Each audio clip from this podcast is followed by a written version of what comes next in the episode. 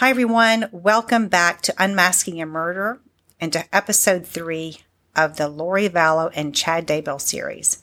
I'm Dr. Joni Johnston, a forensic psychologist, private investigator, and host of Unmasking a Murder, a podcast about the psychology of true crime. This episode, which first aired on July 14th of 2020 on YouTube, was the first one recorded after the bodies of 16-year-old Tylee and 7-year-old JJ were discovered. In this episode, we take a look at the possible motives behind these murders. What, if anything, mental illness had to do with it, and why these children's deaths touch so many of us.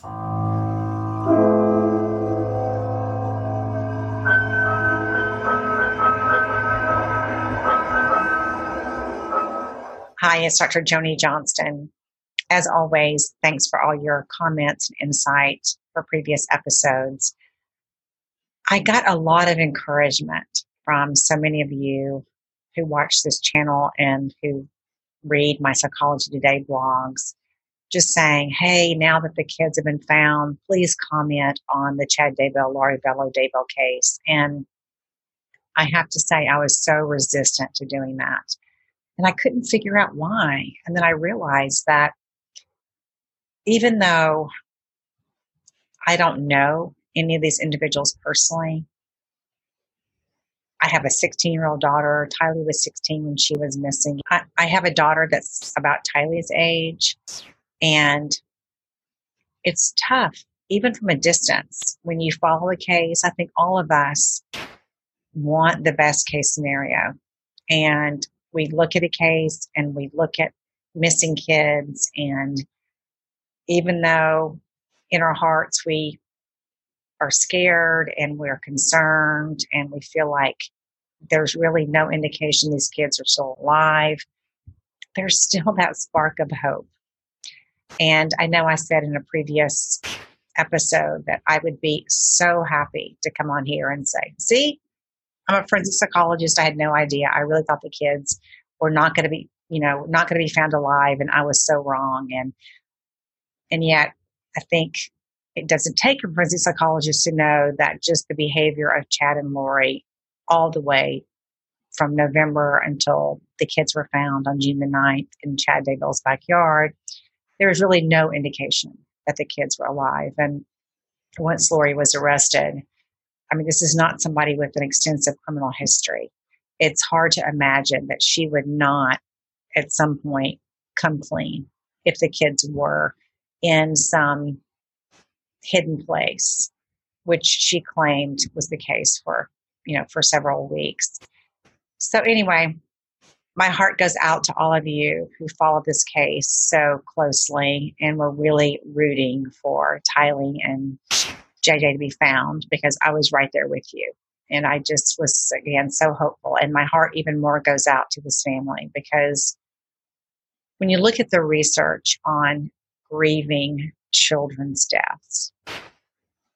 You you really find a lot of interesting things, and one of the things you find is that people have to people who love them have to grieve not only the bright spirits that they were, but also all of the events that they'll never experience. It's almost like you're taking and grieving this the life of this child, but you're also grieving the life of this teenager and young adult and adult and parent and grandparent, etc. And so you know, there's that part of it. And there's so many other parts to it, which is having family members have to grieve these children who are lost, but also the, way that they died.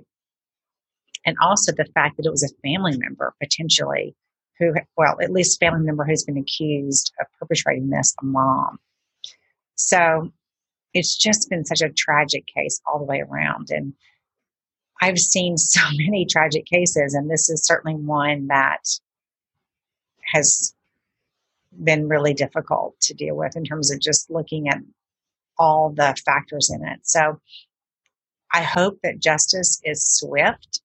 I hope that justice is in proportion to the criminal activities if people are convicted. But I also know that no amount of justice is never equal. No justice ever makes up for the fact that people are lost and that every death, particularly when it relates to murder, the victim is not only the people who are killed, but it's all the people who loved them and all the people who cared about them. So, anyway, my heart goes out to those of you who have followed this case so closely and being so invested in it, and because I know it's it's difficult to think about the ending being so tragic. There have been a lot of questions I've gotten about this case, and I always make it clear, and I'll make it clear now that I have not interviewed or evaluated Lori or Chad.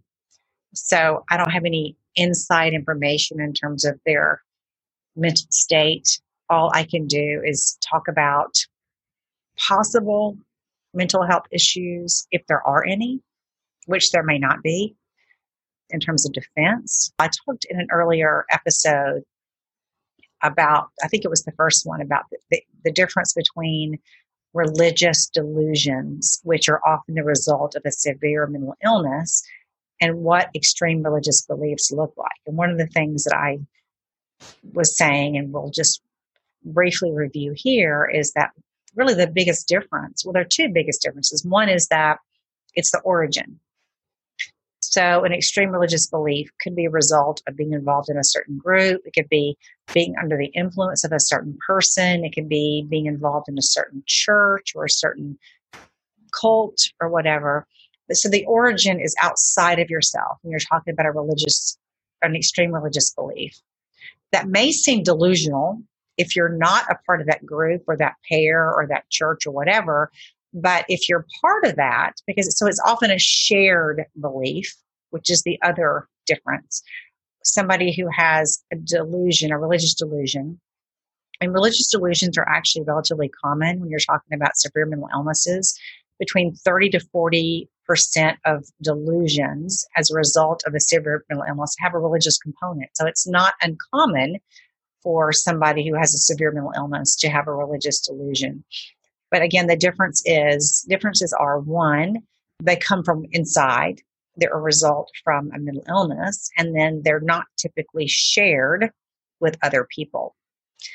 Now, there have been a couple of illnesses that have been diagnosed in the past. One is called folie à deux, and that essentially is a French term that means shared madness. And that was recognized back, gosh, in the late 19th century or, tw- or maybe early 20th century when in these very, very rare situations, and they almost always occurred in these circumstances. The individuals were extremely close. About a third of the time, it was siblings. About a third of the time, it occurred between a parent and a child. And about a third of the time, between a husband and wife or partners. The other typical hallmark of this was that the individuals seemed to be very isolated. So it's almost like a cult of two in a way. Like you have individuals who are way out in the country or way or just isolated socially or isolated because of certain disabilities or whatever. And they're just together, the two of them all the time. And typically what happens is one individual might have a severe mental illness and over time the other person who is more vulnerable begin to kind of take on those beliefs. In the latest DSM 5, which is our, our meaning mental health professionals, are kind of like Bible in terms of diagnosing people. Folie à deux is no longer a diagnosis. It's been a, kind of put under the umbrella of delusional disorder. So it doesn't mean it doesn't happen, but whenever we have a new version or a new update come out, is you'll have all this research that's been collected over the past five years or 10 years or 20 years, whenever the last issue and the new issue comes out. And so people all get together and they go, okay, this doesn't really work, or the research doesn't support it, or, well, maybe it happens, but it's so rare, we can just stick it under here. So apparently in DSM 5, folie à deux is so incredibly rare that it was it was really just stuck under delusional disorder in general. So it would be very unusual in this situation for us to think that Chad Daybell and Lori Vallow Daybell had folie à deux, not only because they're not isolated, but also because other people, in addition to Lori and Chad, shared these beliefs. Another mental illness that's been raised has been this idea of Capgras syndrome. Capgras syndrome is not a disorder in of itself, but it can be a symptom. And it's again another very, very rare symptom. And it oftentimes occurs with individuals who have had some kind of brain damage, either through a car accident or some kind of head injury, or as a function of Alzheimer's disease. It typically shows up in the late 60s, 70s, and 80s. We don't really know what causes it, but basically, the person begins to believe that a loved one is no longer that loved one. In other words, the person suffering from Capgras delusion recognizes that my wife or my husband or my daughter or my son, they look very similar, almost exactly. And they say that they're my husband or wife or son or daughter and they live here, but they're not. They're just, I can tell they're just, they're not the same person. And so they developed this belief that this person is an imposter. And this can be, depending upon the circumstances, and again, it's incredibly rare, it can't be dangerous, as you can imagine. If you think somebody is basically pretending to be somebody that you love and you start wondering, well, what did you do with the real person? It can be very dangerous. Now, again, this is a situation or syndrome that is very, very rare. And you don't start thinking that a lot of other people are not who they say they are. So one of the things that we know is that Chad Daybell and Lori Vallow Daybell were starting to say or believing allegedly that Lori's fourth husband, Charles Vallow, was a zombie, that he had kind of been taken over by this spirit named Ned Schneider, that Tylee, the 17 year old, Lori's 17 year old daughter, was a zombie. Her spirit had been taken over. JJ had turned into a zombie. So that certainly is not consistent with Capgras syndrome. Delusional disorder, we talked about some of the severe mental illnesses, I think, in a previous video. There are a few severe mental illnesses such as schizophrenia, schizoaffective disorder, and the manic phase of bipolar disorder, where you see sometimes religious delusions. Again, those typically are not shared and they are always accompanied by other symptoms. So there really is not any evidence from what I know and what I've read that would be consistent with any of these diagnoses, even though I know that Charles Vallow, Lori's fourth husband, was very concerned about her mental health, and understandably so because of some of the beliefs that she was sharing with him at the time. There's not enough evidence from the limited information that we know to say that this is likely um, a result of a severe mental illness. There other possible explanations from a psychological standpoint, and we'll see how all this plays itself out as things get further along in the criminal justice process. What about other diagnoses? So, one of the things that I want to be clear about and often am is that most violence, most criminal activity has nothing to do with mental illness. About 4% of violent behavior, if you look at the studies, is directly related to somebody's severe mental illness. The likelihood, the odds are that this these acts have nothing to do with mental illness. So then what could they be? Could Lori or Chad have some kind of personality disorder, such as psychopathy or antisocial personality disorder or severe narcissistic personality disorder that would make them more likely to be open to these activities.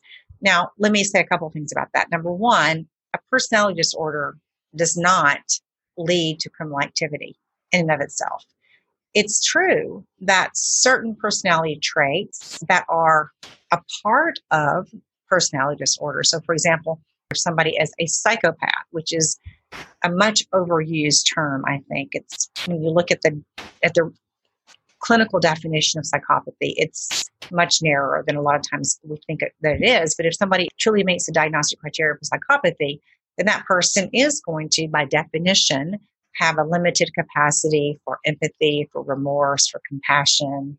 That person is going to be manipulative. This person is going to be self serving. This person is going to engage in antisocial activities. So that personality disorder in and of itself would lend someone to being open to engaging in a lot of horrible activity. However, it's interesting because psychopathy doesn't just pop up when somebody is 40 or 45 or 50. Oftentimes, you will see, even by adolescence, somebody who's engaging in a lot of, again, antisocial behavior. They will have a manipulative interpersonal style, they use people. It kind of becomes evident. They may or may not ever become criminals because there are people who are successful psychopaths who are CEOs and lawyers and doctors and whatever. But when you look at some of the personality traits, you will see that person has a limited ability to feel certain emotions and and they are more likely to take advantage of other people in a lot of different respects. It's hard to say that Lori or Chad has this history because there are lots of people who've said that before 2018, particularly when you're talking about Lori, that Lori appeared to be a caring person. Charles Vallow, who was afraid for his life, again, Charles being Lori's fourth husband, who died in July of 2019 uh, at her brother's hands. Charles himself said Lori was this amazing person. She was a great mom. She was a very devoted mom. And then all of a sudden in 2018, she started reading all these books and she changed. So it is very difficult to look at either Chad Daybell or Lori Daybell and immediately kind of go, oh, yes, there's this long history of fraud or this long history of criminal activity. Or so, what, where does that leave us from a psychological standpoint? One of the things that Melanie Gibb, who was Lori Vallow Daybell's best friend, has said on a couple of different interviews really struck me one a couple of things one is that she said that she that that Lori Vallow said to her on a couple of occasions that if Chad Daybell was Satan, he was a really good one. And how I interpreted that was that, and how Melanie ultimately interpreted that was that Lori desperately wanted to believe that Chad Daybell was this incredible spiritual clairvoyant who had all these answers and had a direct line to God and created these portals in her closet and could you know foretell the fact that the earth was going to end and she they would be married in a former life but that deep down she had her doubts and